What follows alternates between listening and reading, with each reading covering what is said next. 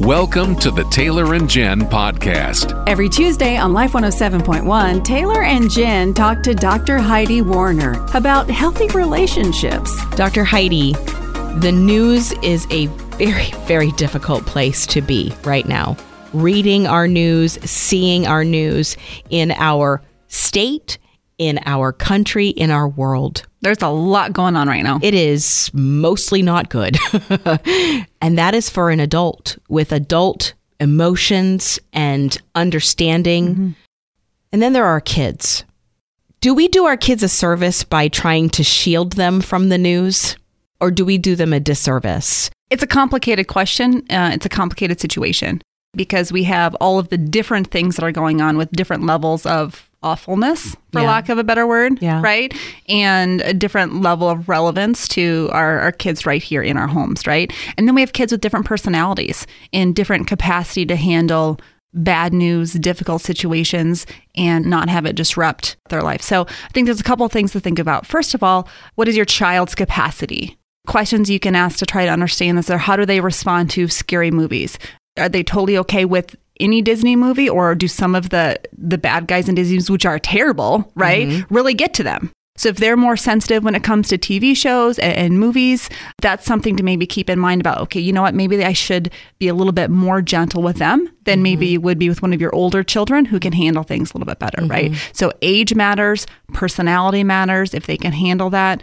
You also want to know that if you and your other family members are talking about something that's going on and there's tension and you're like whispering behind closed doors, that is not a great situation for your kids to be in if they don't know what you're talking about. Oh, right? wow. Because so if, if you're like, oh, no, okay, this is coming on, you need to get out of the room and don't let them in on it that can be damaging too. It can because they don't know what's happening. And so when kids are in an ambiguous situation like that, they're going to assume it's worse than it is and it's probably related to them. They're going to mm, take ownership. Probably my it, fault. Right. Yeah. Probably my fault. Something's going on. Or they're going to have even more catastrophic thinking than we do as adults. Wow. Right. So even saying something like, hey, there's a really scary news story coming on, it's too much for you to handle. Please leave the room. That is better than just like, oh, leave, leave, leave, leave, quick leave. And then coming back and talking to them about it later, like, hey, you maybe noticed your dad and I or grandma and I talking about something like, you know, whispers at dinner time.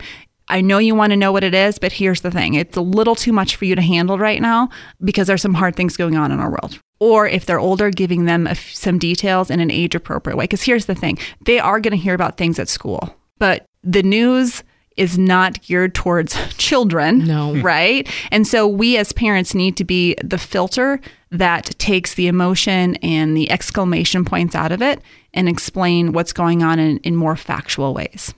So let me ask you this question because a lot of bad things happen between eight o'clock and three o'clock, mm-hmm. and our kids are at school yeah. and they are with other kids that have phones and yeah. access to the news and things like that. Your child comes home and they've heard one of these stories that you really wish that they hadn't. Sure. What's the best way to handle that as a parent? Mm-hmm.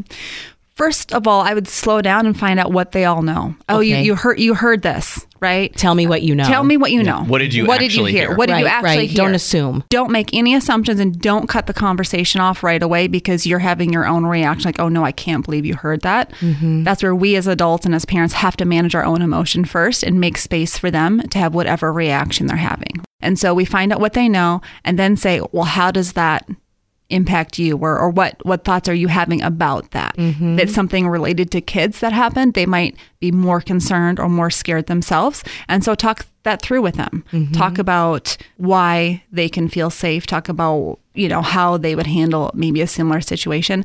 But the best thing we can do as parents is point them back to Christ and the spiritual reality that is our hope. And we can remind our kids that our hope isn't that this world is without bad things.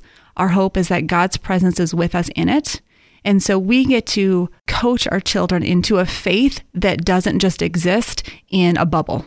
We don't have a faith that is only okay if there's no hard things happening. And we can let them know that. Mm-hmm. And so we can use those opportunities where maybe they're scared or where maybe they're upset or maybe they don't understand things and we don't understand it either to point all of us back to the truths about who God is and about how our identity in Him is safe. One of the things I love about the New Testament um, letters is that when you step back and look at the context that they're written in, is that Paul was writing to believers who were dealing with crazy amounts of persecution in the worst possible ways.